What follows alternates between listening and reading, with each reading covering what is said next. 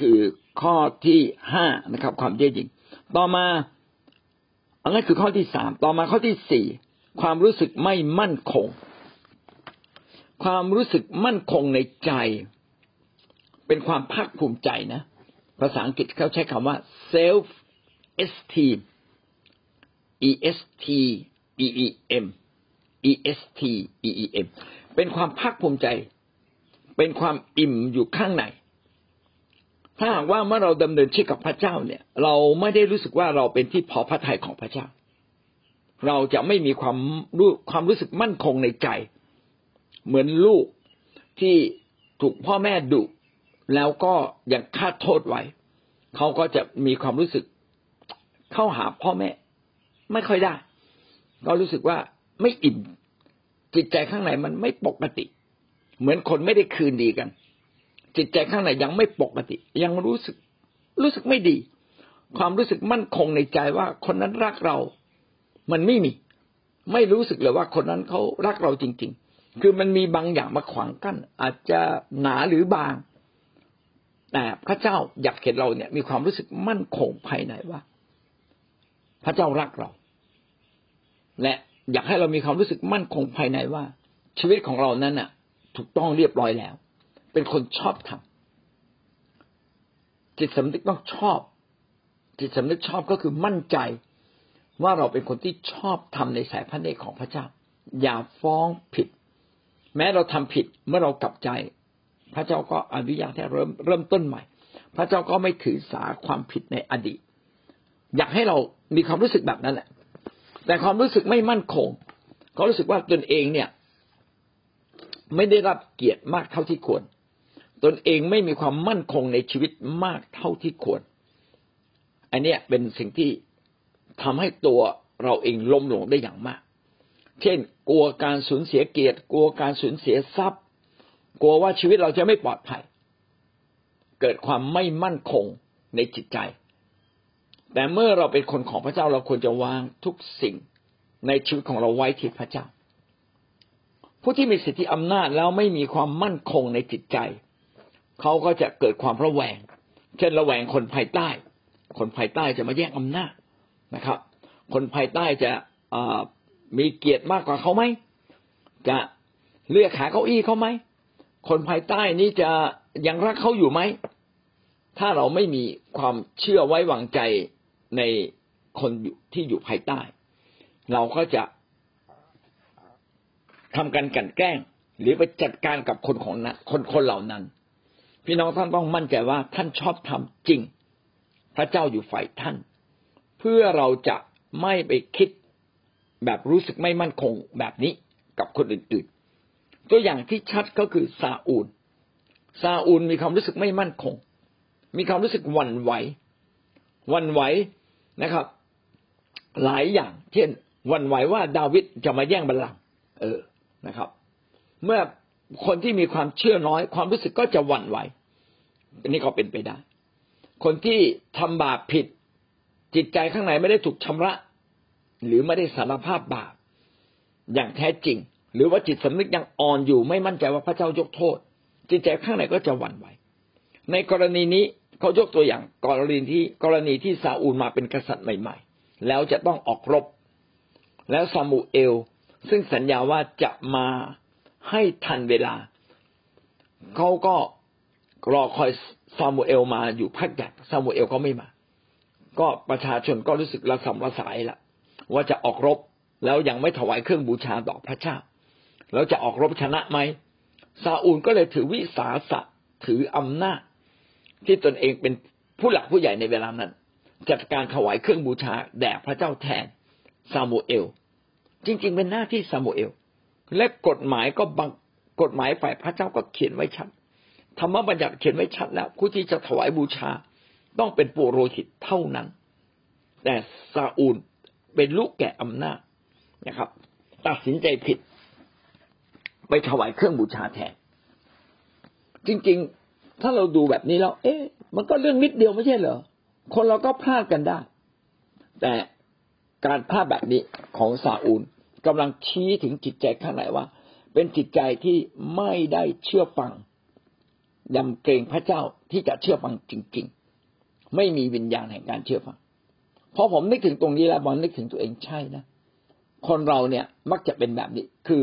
ในสถานการณ์ดีๆดูเหมือนเชื่อฟังแต่ในสถานการณ์ที่เราต้องตัดสินใจเองเนี่ยเรายังจะยินดีเชื่อฟังไหมในความยากลำบากถ้าเชื่อฟังเรายังเกิดความยากลำบากหรือเกิดความทุกข์ยากลำบากเมื่อเราเชื่อฟังเรายังจะเชื่อฟังไหมคือเรามีสิทธิ์เลือกที่จะไม่เชื่อฟังก็ดูเหมือนอาจจะไม่ผิดในบางกรณีดูเหมือนผิดแต่ผิดไม่มากเอ๊ะแล้ว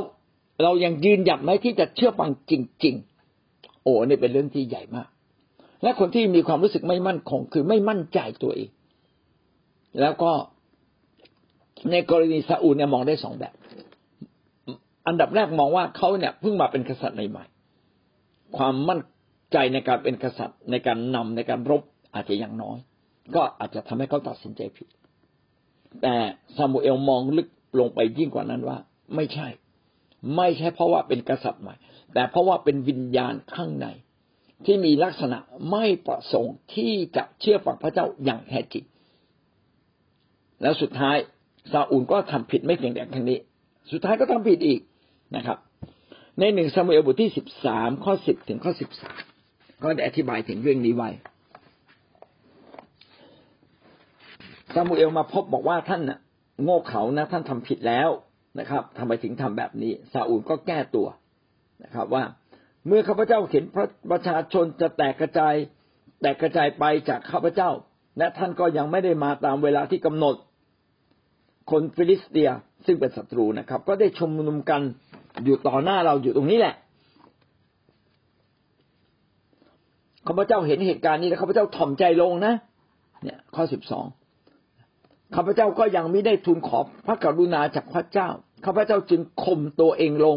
แล้วถวายเครื่องบูชาพยายามอธิบายเข้าข้างตัวเองคนที่ขาดความมั่นคงในพระเจ้าก็จะขาดความมั่นคงในชีวิตถ้าเราขาดความมั่นใจในพระเจ้าพี่น้องก็จะเป็นคนหนึ่งที่โลเลกลับไปกลับมาวันนี้จึงต้องกลับมาที่จะมีความมั่นคงในพระเจ้าจริงๆแล้วไม่อ้างเหตุผลสารพัดที่บอกว่าจำเป็นจะต้องทำผิดเรามาดูตัวอย่างอีกคนหนึ่งก็คือเยโรโบอัมเยโรโบอัมเป็นกษัตริย์ที่แยกตัวจากกษัตริย์ของราชวงศ์ดาวิด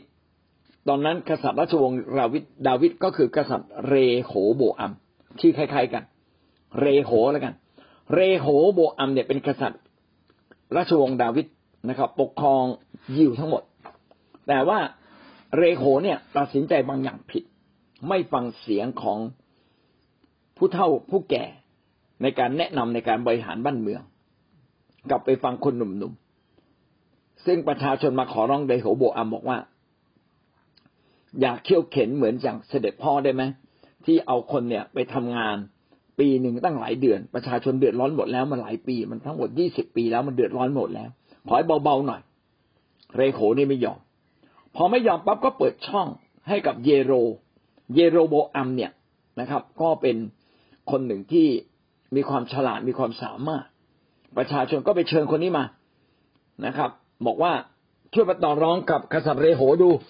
ว่ายอมไหมปรากฏว่ากษัตริย์เรโหนี่ไม่ยอมเยโรนะครับก็เลยพวกประชาชนก็บอกถ้าอย่างนั้นเราจะไม่ขออยู่กับเรโหแล้วเราจะไปอยู่กับเยโรโบอัมก็ตั้งเยโรโบอัมขึ้นมาเป็นกษัตริย์เยโรโบอัมก็เอาประชาชนทั้งหมดเลยแยกตัวออกจากราชวงศ์ดาวิดเขาเรียกว่าอาณาจักรเหนือพอเยโรโบอัมได้ปกครองอาณาจักรเหนือก็รู้สึกว่าเออเราเนี่ยปกครองฝ่ายบ้านเมืองเนี่ยได้แต่ฝ่ายจิตวิญญาณเนี่ยเราปกครองไม่ได้เลยนะถึงเวลาปีหนึ่งก็ต้องไปประชาชนก็ต้องไปที่พระวิหารในกรุงเยรูซาเล็มถึงสามรอบถ้าเป็นแบบนี้เราประชาชนก็ต้องออกห่างจากเราในที่สุดก็เกิดความรู้สึกไม่มั่นใจว่าประชาชนจะอยู่กับเขาจริงๆไหมเยโรโบอัมก็เลยทำสิ่งหนึ่งขึ้นมาก็คือตั้งลัทธิเทียมเท็จก็คือไปปั้นวัวทองคำขึ้นมาสองตัวแล้วบอกประชาชนว่านี่คือพระเจ้าผู้ที่นำเราออกมาจากอียิปต์แล้วประชาชนก็เชื่อ วัวตัวหนึ่งก็ไปตั้งไว้ที่ภาคเหนือคือเมืองดานอีกตัวหนึ่งก็ตั้งไว้ที่ภาคใต้นะครับอ่ารู้สึกจะเมืองเบ็ธเอลมั้งนะครับถ้าจะไม่ผิดนะครับแล้วก็นอกเพียงนอกจากจะปั้นวัวทองคำแล้วก็ยังสร้างเทศกาลต่างๆเฉลิมฉลองขึ้นมาไม่ให้คือให้มันเทียบเคียงกับแบบของของของพระเจ้าเลยคือตั้งระบบพระเจ้าขึ้นมาแต่เป็นระบบพระเจ้าที่ไม่มีพระเจ้าไม่มีพระเจ้าจริงๆแล้วก็ตั้งปุโรหิตที่ไม่ได้มาจากเผ่าเลวีคือทำระบบไฟวิญญาณขึ้นมาเองหมดเลยเป็นของตัวเองตั้งแต่นั้นมาประชาชนอิสราเอลก็หลงทางพระเจ้าไปอันนี้เกิดจากเยโรโบอัมส่วนหนึ่งก็ต้องการอำนาจครองอำนาจอีกส่วนหนึ่งก็ไม่มั่นใจว่าตัวเองจะรักษาอำนาจนั้นไว้ได้ก็เลยต้องไปสร้างลัทธิเทียมทิศขึ้นมาสุดท้ายเราก็จะเห็นเลยว่าประชาชนก็หลงทางไม่เอาพระเจ้าหมดแล้วก็บรรดากษัตริย์ทุกองค์ที่ขึ้นมานั่งบัลลังก์แทนเยโรโบอัมซึ่งสืบทอดมาตลอดก็เข็นฆ่ากันไปเข็นฆ่ากันมากบฏเพราะว่าเขากบฏต่อกษัตริย์เรโหก่อนเยโรโบอัมสุดท้ายก็ถูกกบฏแล้วก็คนที่กบฏเยโรโบอัมก็ถูกกบฏต่อเนื่องเรื่อยๆมาจนคนทั้งหมดได้ผิดต่อพระเจ้าหมดสิ้นเลยเขียนไว้ในหนึ่งพงศ์กษัตริย์บทที่สิบสองข้อยี่สิบห้าถึงสามสิบสามพี่น้องก็ลองไปอ่านดูนะครับก็ได้สร้างรูปเคารพขึ้นมาแล้วก็ไปตั้งต่างที่ต่างๆทำให้ประชาชนก็ไปไหว้รูปเคารพเหล่านั้นแทนออกอุบายเป็นลัทธิเทียมเทศเป็นลัทธิผ่านเครื่องผ่านรูปเคารพซึ่งพระเจ้าไม่พอพระทัยข้อที่สิบแปดกล่าวว่าดังนั้นพระราชาจึงทรงปรึกษาและได้ทรงสร้างลูกวัวสองตัวด้วยทองคำแล้วพระองค์ตรัสแก่ประชาชนว่าที่ท่านทั้งหลายขึ้นไปยังกรุงเยรูซาเล็มนานพออยู่แล้วโออิสราเอลเอ๋ยจงดูพระเจ้าของท่านนี่แน่พระองค์ทรงนำท่านทั้งหลายออกจากอียิปต์พระองค์ก็ประดิษฐานไว้ที่เมืองเบ็ธเอลรูปหนึ่งและอีกรูปหนึ่งประดิษฐานประดิษฐานไว้ที่เมืองดานดานอยู่ทางเหนือเบ็ธเอลอยู่ทางใต้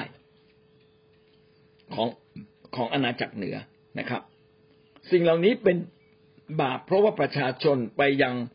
รูปหนึ่งที่เบ็ธเอลและไปยังอีกรูปหนึ่งไกลไปจนถึงเมืองดานแล้วพระองค์ได้ทรงสร้างนิเวศที่ปูชนียสถานสูง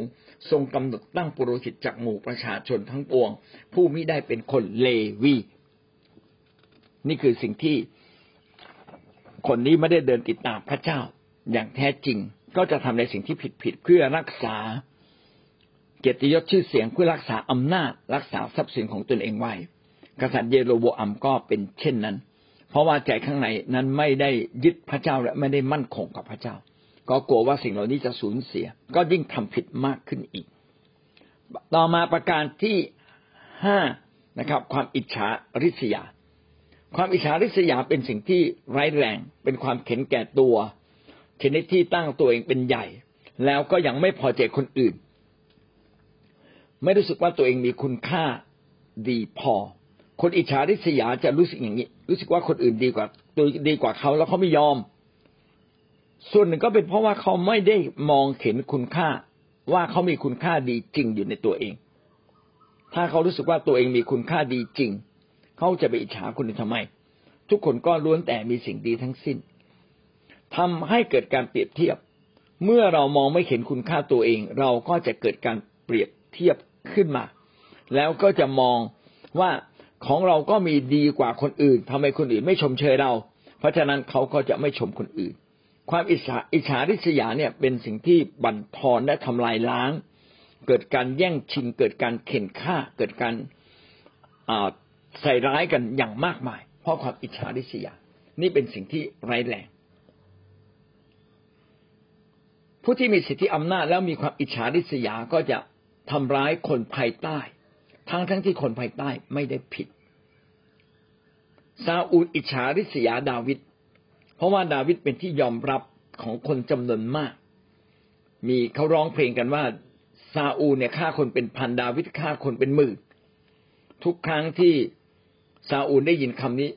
ซาอูลก็ ไม่พอใจเอาฉันสู้ดาวิดไม่ได้เหรอฉันเป็นถึงกษัตริย์ก็เลยเป็นส่วนหนึ่งที่ปลูกฝัง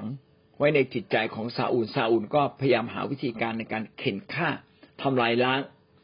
ดาวิดอยู่ตลอดเวลาในหนึ่งซามูเอลบทที่สิบแปดข้อแปดถึงข้อสิบเอ็ดนะครับข้อแปดเขียนดังนี้ซาอูลทรงกริ้วนัก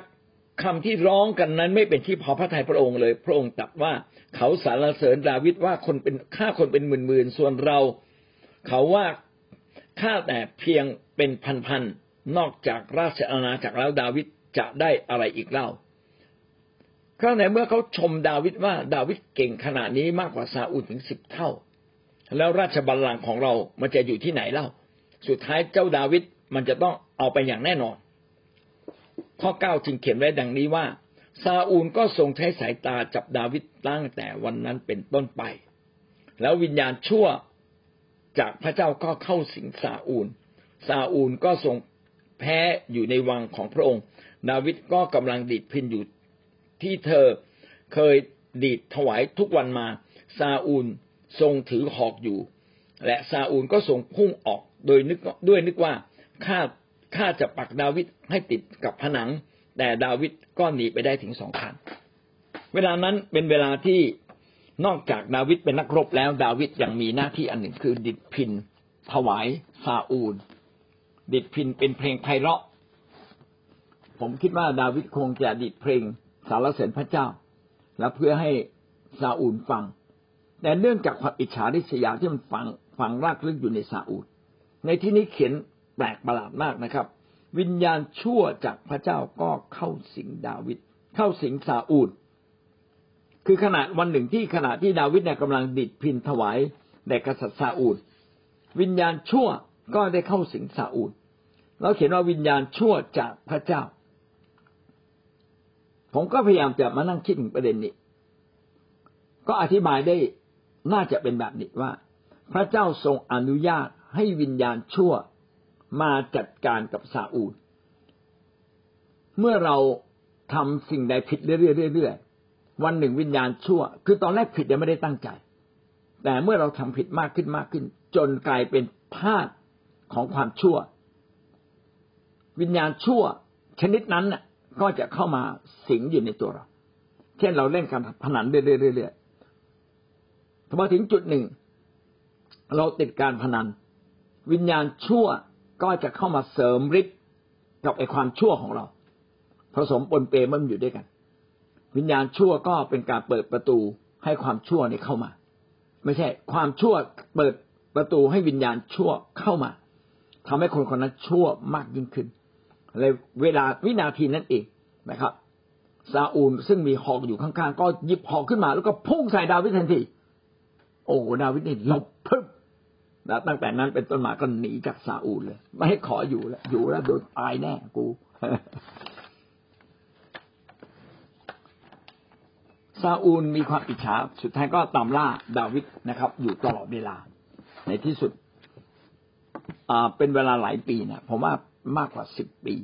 ดาวิดไปซ่องสุมผู้คนอยู่ในถิ่นทุรกันดารน่าจะมากกว่าสิบปีจนกระทั่งในที่สุดซาอูลก็ต้องเสียชีวิตไปความอิจฉาริษยาที่โดดเด่นอีกอันหนึ่งก็คือมาจากพวกธรรมจารย์ฟาริสีพวกฟาริสีธรรมจารย์พวกผู้อาวุโสพวกปุโรหิตในยุคของพระเยซูและรวมทั้งพวกซาดูสีพวกนี้อิจฉาพระเยซูคริสต์ปุโรหิตก็คือคนของพระเจ้าที่ทำหน้าที่ถวายบูชาในยุคนั้นก็มี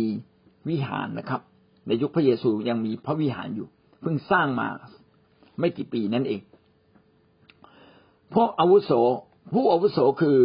พวกที่คือคนยิวเนี่ยเขาปกครองกันเป็น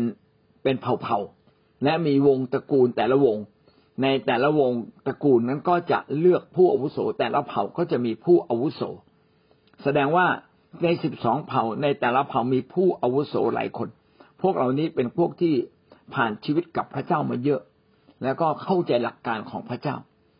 ต่อมาพวกฟาริสีได้พูดไปบ้างแล้วคือพวกที่เคร่งครัดในบทบัญญัติของพระเจ้าและปฏิบัติตัวเองตามนั้นทุกข้อทุกตอน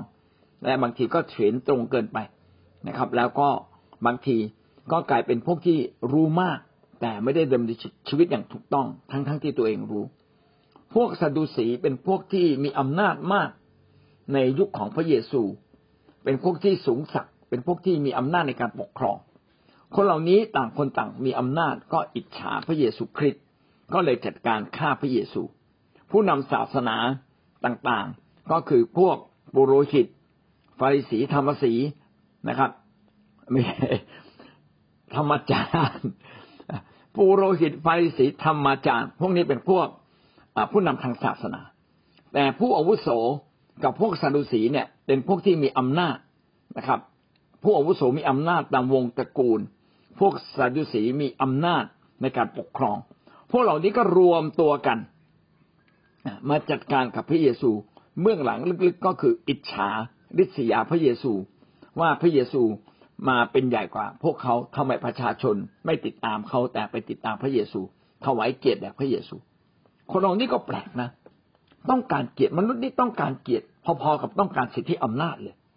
อยากให้คนชมอยากให้คนยอเมื่อคนชมไม่ชมไม่ยอเรารู้สึกหงุดหงิดใจ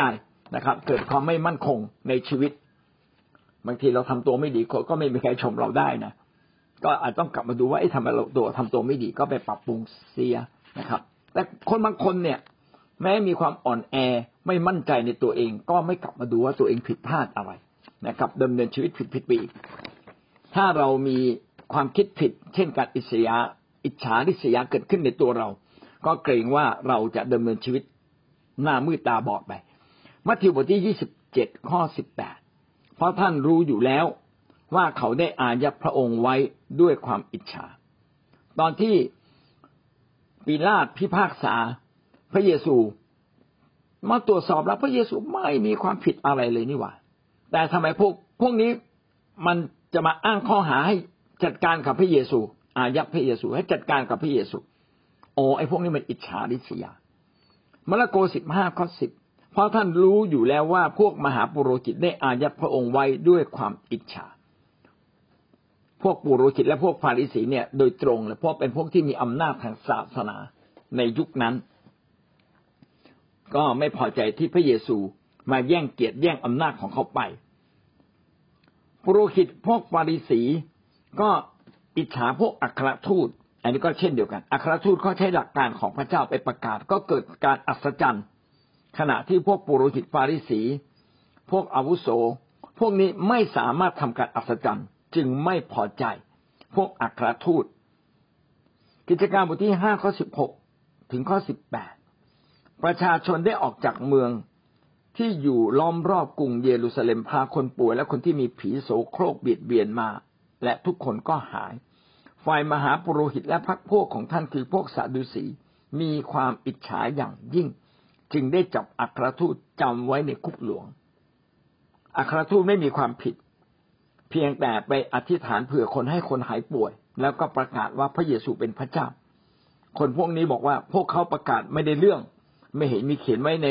ธรรมบัญญัติเลยและพวกเขาก็ไม่รู้ธรรมบัญญัติด้วยทำไมประชาชนจึงติดตามเข้าไปทำไมเขาจึงมีการทำการอัศจรรย์หมายสำคัญได้ขณะที่พวกเราน่าจะชอบทำกว่ารู้มากกว่าทำไมพระเจ้าไม่รับรองถ้าอย่างนั้นก็จัดการซะเลยก็จับพวกนี้ติดคุกนะครับคนยิวก็อิจฉาริษยาเปาโลคนยิวที่ภาคภูมิใจว่าตนเองนั้นมีพระเจ้าคนยิวนี่เป็นพวกที่ชนชาติที่สมควรจะภาคภูมิใจเพราะว่าเป็นชนชาติที่มีพระเจ้าขณะที่รอบข้างเขาไม่มีพระเจ้าก็มีความภาคภูมิใจจนกลายเป็นความเย่อหยิ่งนะดูถูกคนต่างชาติครับพระเยซูก็เลยเปรียบเทียบว่าคนชาวสมาเรียใจดีแม้เขาไม่มีพระเจ้าแต่เขามีจิตใจงดงามแต่พวกเจ้าทั้งหลายเนี่ยมีพระเจ้าจิตใจทำไมชั่วร้ายการมีพระเจ้าแล้วไม่ไม่ยอมเปลี่ยนแปลงหรือไม่ยอมให้พระเจ้าเป็นใหญ่ถือแต่พระเจ้าภายนอกถือพระเจ้าแต่ภายนอกคนเหล่านี้ก็ไม่คู่ควรกับเป็นคนของพระเจ้าเปาโลได้มีความสามารถในการทำการอัศจรรย์คนเหล่านี้ก็อิจฉาเปาโลคนยิวอิจฉาเฮ้ยเปาโลเป็นใครกันว่าประกาศพระองค์พระเยซูเราสิลูกพระเจ้าแล้วไอ้พวกที่ประกาศนามพระเยซู ก็เลยอ้างข้อหาว่าพวกเขาไม่ใช่มาจากพระเจ้าจริงเกิดความอิจฉาริษยากิจการสิบสามข้อสี่สิบสี่ถึงข้อสี่สิบห้าครั้งถึงวันสะบาโตนาคนเกือบสิ้นทั้งเมืองได้มาประชุมกันฟังพระวจนะของพระเจ้าคนทั้งเมืองเลยนะครับตอนนั้นไม่ใช่ดินแดนคนยิวนะไม่ใช่ดินแดนคนยิวละเปาโลไปประกาศกับคนต่างชาติคนทั้งเมืองตกใจในคำประกาศของของเปาโลอยากจะมาฟังพระวจนะของพระเจ้าว่าไอ้การอัศจรรย์ที่เกิดขึ้นได้เพราะอะไรเมื่อคนยิวเห็นดังนั้นก็เกิดความอิจฉาอย่างยิ่งแต่เมื่อคนยิวเห็นคนมากมายก็มีใจอิจฉาอย่างยิ่งได้พูดคัดค้านคำของเปาโลถึงกับพูดสบประมาทเป็นเหมือนกับขายยาสองยี่ห้อนะครับยาเก่าเนี่ยชื่อว่ายาพระเจ้าซึ่งคนยิวถือไว้ใครอยากจะมารู้จักพระเจ้าต้องมาซื้อจากคนยิวมาหาคนยิวแต่เมื่อวันหนึ่งเปาโลประกาศเรื่องพระเยซูคริสต์นะครับยี่ห้อใหม่ที่ว่ายี่ห้อพระเยซูและเป็นยี่ห้อที่มีการอัศจรรย์ด้วยปรากฏว่าขายดีกว่าพอขายดีกว่าไอ้แม่ค้าแบบยิวเนี่ยไม่พอใจครับนะก็จัดการต่อสู้สบประมาทว่าไอ้ของเขามันของปลอมของเขามันไม่ดีนี่แหละมาจากความอิจฉาคนยิวก็เป็นเช่นนั้นด้วยความอิจฉาริษยาจึงตามหาเปาโลแล้วก็เข็นฆ่าเปาโลก็เขียนไว้ในกิจการบทที่สิบเจ็ดข้อสี่ถึงข้อห้าเมื่ออิจฉาริษยาก็จะทำการร้ายโดยที่ไม่สนใจว่าอะไรคือความถูกผิดถึงกับสัญญากันว่าจะต้องฆ่าเปาโลให้ได้ในกิจการยี่สิบสามข้อสิบสองถึงข้อสิบสี่ครั้นเวลารุ่งเช้าพวกยิวได้สมทบกันสาบานตัวว่าจะไม่กินหรือไม่ดื่มอะไรจนกว่าจะได้ฆ่าเปาโลเสียคนที่ร่วมกันปองร้ายนั้นมีมากกว่าสี่สิบคนครั้นคนครั้นคนเหล่านั้นคนเหล่านั้นจึงไปหามหาปุโรหิตและพวกผู้ใหญ่กล่าวว่าพวกข้าพเจ้าได้สาบานตัวแข็งแรงว่าจะไม่รับประทานอาหารจนกว่าจะได้ฆ่าเปาโลเสียความอิจฉาริษยานี่ครอบงำพร้อมกับวิญญาณชั่วของซาตานทำให้คนหมู่มากไม่พอใจว่าเปาโลมาประกาศพระเยซูคริสต์ว่าทรงเป็นพระเจ้าและคนมากมายกำลังจะเชื่อถือเพราะว่ามีการอัศจรรย์และถ้อยคำก็น่าเชื่อถือจริงๆและใครก็ใครที่เชื่อก็ชีวิตก็เปลี่ยนคนก็เฮโลมาเชื่อพระเยซูกันหมดเมืองเลยโอ้ไปเมืองไหนคนในเมืองนั้นก็มาเชื่อทำให้คนยิวแล้วก็พวกมหาปุโรหิตซึ่งเคยมีบทบาทเป็นผู้นำทางจิตวิญญาณสูญเสียอำนาจในการนำฝ่ายจิตวิญญาณรู้สึกไม่ได้เว้ยต้องจัดการนะวิธีที่ง่ายที่สุดนะจัดการสู้โดยความรู้ความสามารถไม่ได้ก็ฆ่ามันซะเลยความอิจฉาริษยาก็ทำให้เกิดการเข่นฆ่าการเกิดขึ้นถ้าเราเป็นผู้ที่มีสิทธิอำนาจและก็มีลักษณะชีวิตที่ผิดอย่างนี้ก็จะก่อการร้ายขึ้นมาโดยที่เราทำผิดต่อพระเจ้าเป็นการใช้สิทธิอำนาจอย่างผิดๆจะไม่มีโทษก็หาไม่ได้นะครับความรู้สึกไม่มั่นคงกับความอิจฉาคือถ้าเราไม่ได้ภาคภูมิใจในสิ่งดีที่เราทำแล้วก็ถวายเกียรติในสิ่งดีที่เราทำกับพระเจ้าพยายามจะยึดเกียรติไว้นั้นเป็นของเราทั้งทั้งที่ตัวเราเองก็เราก็ไม่ได้มีอะไรมากมายและทุกอย่างที่เรามีก็ล้วนแต่มาจากพระเจ้าถ้าพระเจ้าไม่ให้เรามีแล้วเราจะมีได้ยังไงถ้าพระเจ้าไม่ยอมไม่ให้เราเกิดมาเราจะเราจะเป็นคนในเวลานี้ได้ยังไงถ้าพระเจ้าไม่ให้เราหายใจเราจะสามารถหายใจได้ไหมก็เป็นไปไม่ได้แท้จริงทุกอย่างเนี่ยถูกคำชูโดยพระเจ้าถ้าเราเข้าใจแบบนี้เราก็จะไม่หวงสิ่งดีใดๆว่าเป็นของเราเองแต่จะกลับมอบถวายสิ่งดีทั้งสิ้นคืนแด่พระเจ้าก็จะกลับมาสู่ชีวิตแห่งความถ่อมใจใครดีก็ชมนะถ้าเขาดีก็ชมเขาเลยเขาถูกต้องก็ชมเชยเขาเขาเขาสมควรได้รับคำคำชมคนที่ชมคนมากชมคนยกย่องคนอื่นยอมรับคนอื่นก็จะเป็นคนที่ไม่อิจฉาริษยาเป็นคนที่ไม่ยอมชมคนอื่นไม่ยอมให้เกียรติคนอื่นไม่ยอมยกว่าคนอื่นเขาดีคือเขาดีสิ่งใดก็บอกว่าเขาดีเขาไม่ถูกสิ่งใดก็เป็นเรื่องที่ก็ต้องไปปรับปรุงแก้ไขถ้าเราให้เกียรติคนแบบนี้คนก็จะเติบโตขึ้นแต่ คนไม่ได้ดำเนินชีวิตแบบนั้นแต่กับดำเนินชีวิตแสวงหาเกียรติซึ่งเป็นของร้อนและไม่ใช่เป็นของมนุษย์มาไว้ที่ตัวเราเองนะเป็นสิ่งที่ต้องถวายเกียรติเป็นสิ่งที่ต้องถวายแด่พระเจ้าแต่เรายึดเอาไว้กับกลายเป็นของร้อนที่ลุ่มร้อนอยู่ในใจสุดท้ายก็กลับกลายเป็นความอิจฉาริษยาขึ้นมาเราแต่ละคนต้องสำรวจชีวิตเราเสมอว่าเอ้เราเป็นคนรักเกียรติที่คนอื่นเยินยอปอปั้นเราไหมบางทีเราก็คาดหวังว่าคุณจะชมเราลึกๆก็แสดงว่าเราเนี่ยอยากได้เกียรติเราเนี่ยขาดความมั่นคงเราคงไม่ดีพอเราอยากให้คนอื่นชมว่าเราดีแต่ถ้าเราดีจริงเราดีพอคนมนุษย์จะชมเราก็ก็ดีไม่เป็นไรไม่ชมเราไม่ชมเราก็ดีก็ไม่เป็นไรเพราะว่าพระเจ้าก็ชมเราอยู่แล้วว่าเราทำถูกต้องและหวังว่าเราจะได้เข้าใจหลักการประเด็นนี้ว่าเกียรติเป็นของพระเจ้าพระเจ้าเป็นผู้ให้เราไม่ควรจะแย่งเกียรติไม่ควรจะไปขอเกียรตินะครับ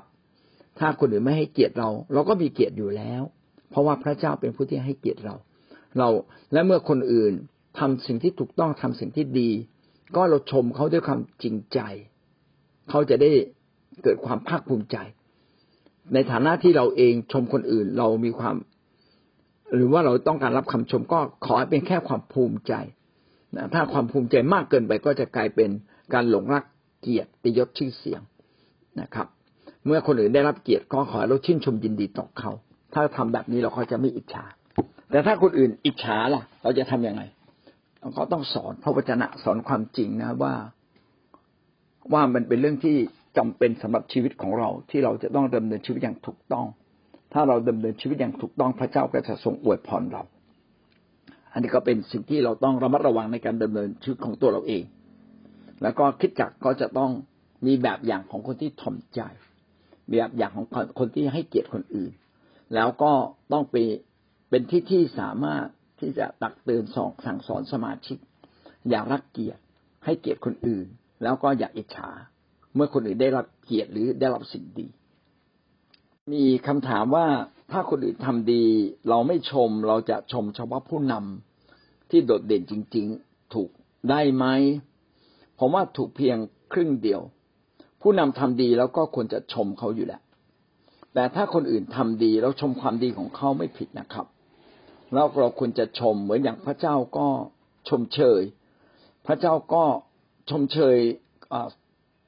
มนุษย์ที่ทำถูกต้องเช่นเจ้าเป็นคนสัตย์ซื่อนะครับเจ้าสัตย์ซื่อในของเล็กน้อยเจ้าจะได้ครอบครองสิ่งสิ่งที่มากพระเจ้าชมในสิ่งที่เป็นความถูกต้องและเป็นความดีสิ่งนี้ก็หมายความว่าเราควรจะชมเชยคนอื่นเพราะว่าในหลักการสามัคคีธรรมเนี่ยมีคำว่ากันและกันถึงยี่สิบกว่าคำนะครับก็มีคำว่าชมเชยจงให้เกียรติกันและกันจงชมเชยกันและกันถ้าเขาทำถูกต้องเราชมเชยเขาก็ทำให้เขาเนี่ยเกิดความภาคภูมิใจบอกโอ้พี่นี่รักพระเจ้านะขยันมากเลย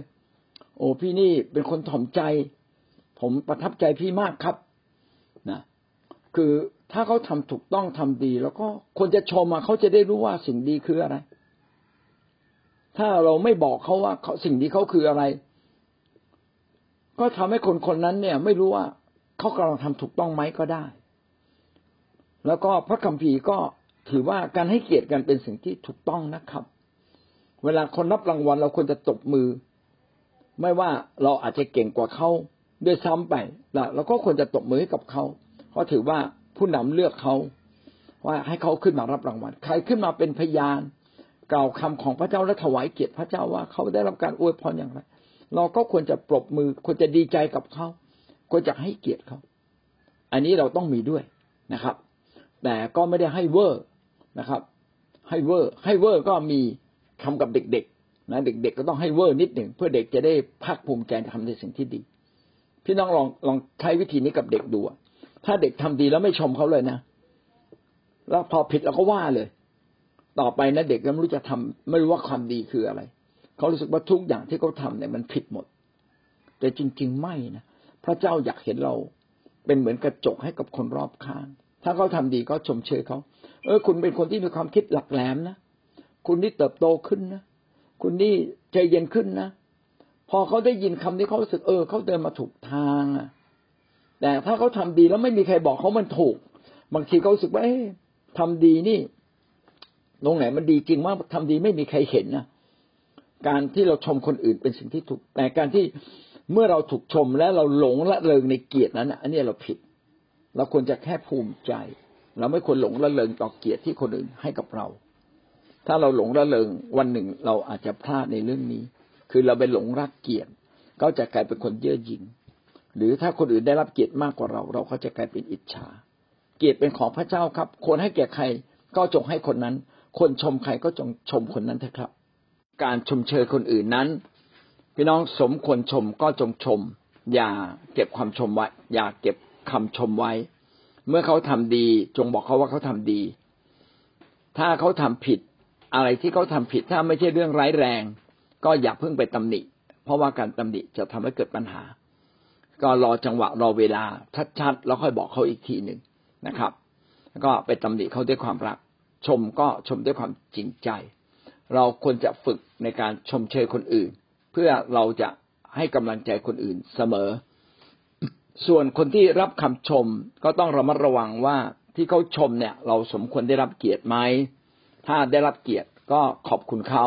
นะครับถ้าเราไม่สมควรได้รับเกียรติก็บอกเขาว่าอืมมันมากไปหน่อยนะผมขอบคุณมากที่ชมผมผมขอบคุณพระเจ้าคนที่รับคำชมก็ต้องระมัดระวังอย่าได้เหลิงเพราะมนุษย์เนี่ยมีลักษณะที่ปรารถนาจะได้รับคำชมอยู่แล้วก็เกรงว่าอาจจะเหลิงอาจจะละเลงไปก็คนส่วนใหญ่ก็มักจะเป็นแบบนั้นแต่สำหรับคริสเตียนถ้าเราได้รับคำชมพี่น้องก็มาพิจารณาถ้าเราทำถูกก็จงทำถูกต้องต่อไป